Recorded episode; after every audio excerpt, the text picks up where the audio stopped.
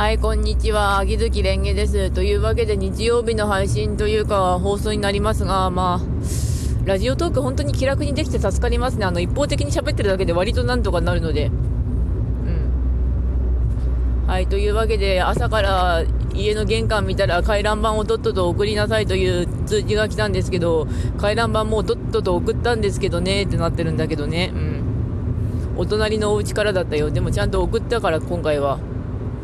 いや、あの、奉仕活動のお知らせが来てたんだけど、送った、あの、私が弟からその話を聞いて、ああ、この日に奉仕活動あるのかと思って寝ちゃったんだけど、まあ、弟ベッドの上に私のとこに紙を置いといてくれたんだけど、うん。あの、私が寝返り打ってたらベッドの下に紙落ちちゃって、それに気づかなくて出すのが遅れたんだよね。だからまあ送ったんだけど、まあ急いで。でもまあ、また紙来たからとりあえず送っとくよ、もう一個。うん。家帰ったら、うん。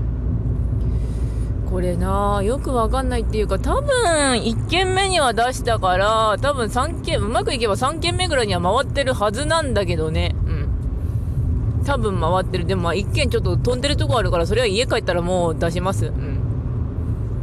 いやね、あの、でもいな、回覧板アナログやなと思うんだけど、アナログでいいのかなと思う。こここ田舎だし。うん。これが LINE とかになったら多分でき、できない人たくさんいると思う。うん。で、ちなみに本日ですが、昨日は本当に眠かったので、とっとと寝て、起きて、朝、あの、推しの VTuber さんの、バーチャルタレントさんかな、あの、九条夏目さんの朝配信聞こうと思ったら、あの、と、30分ぐらいちょっと寝ちゃって、起きたら、で、なんとか聞いてたんですけど、ちょっとやっぱ意識が飛んでて、うとうとしながら歌を聴いて、しばらくまたベッドでゴロ寝してから、活動を始めたんですけど、馬娘を朝から育ててましたね。あの、桜爆心を。あの、明日までに馬娘あと3人育てなきゃいけないんですよね。多分今もうあと2人かな。とりあえず東海帝王を育てることにしました。あの、なんとか育てたい。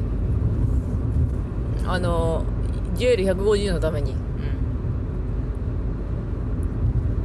ん、で、桜爆心王ちゃんはスピード振りまくってなんとか1000、あの、スピードだけは1000までいけたんですけど、あとは他の数字かなってなるんですよね。うん。あと、ファン数が結構微妙な感じだったんで、むちゃくちゃ走ろうかなとは思う。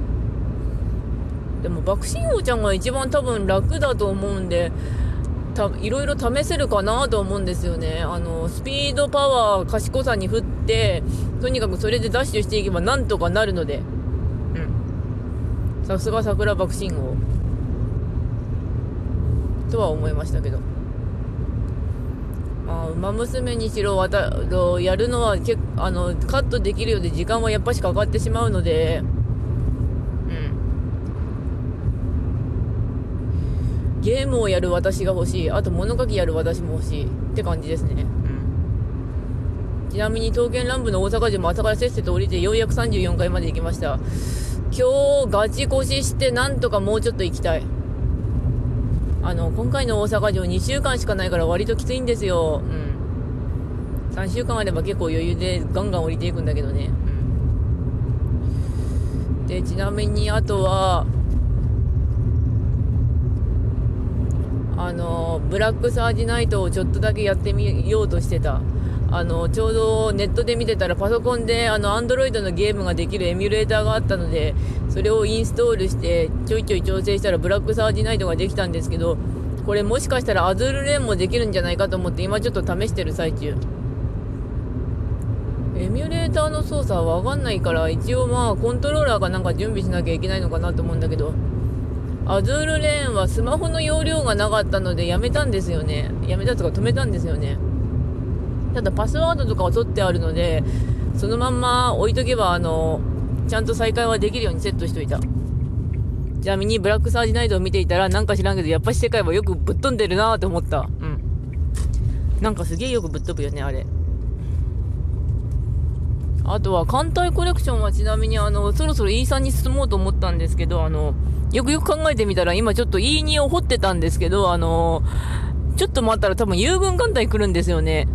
あの、友軍艦隊ってあの、運営が出してくれる、あの、あともうちょっととどめがさせないんだけど、なんとかとどめさせてよ、カムスみたいな感じでやってくる連中なんですけど、多分、いいにも来る。